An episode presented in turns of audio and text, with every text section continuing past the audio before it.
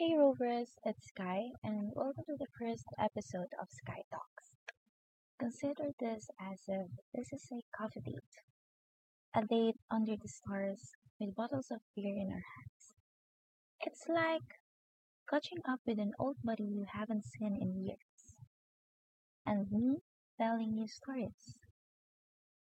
I'd want to begin this podcast by introducing myself and explain why I refer to you as Rovers.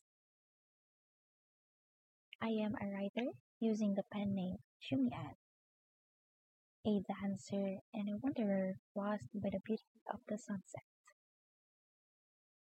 In my already messed up existence, writing is the only consolation I have. To be honest, from time to time, I find myself asking the same question Why do I write? Or am I even a writer? Sure, I write a few lines now and then, and when I have the courage, I post a few on the internet. However, mental block keeps me from believing that I have reached the threshold necessary to be classified as a writer. Regardless, I am confident that I'll get there in time.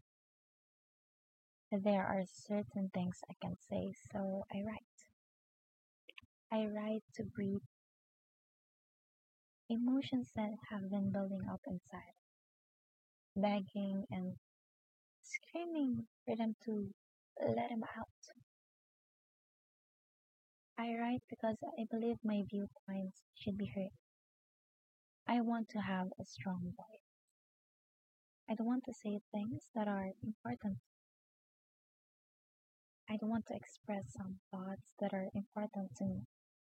My works are a mirror of who I am, and perhaps that's the answer to the question.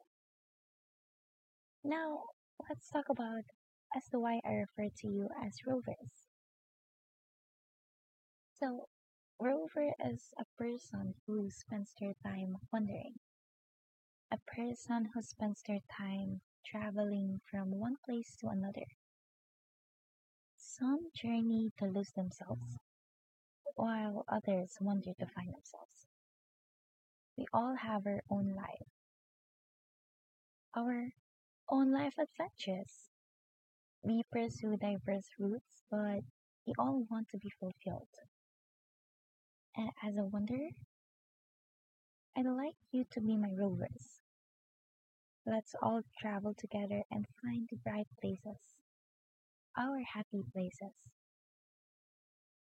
So, before ending this podcast, I just want to tell you that you are worth it.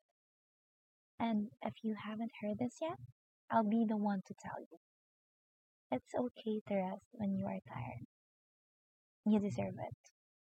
And that you are loved even though you think that you are not.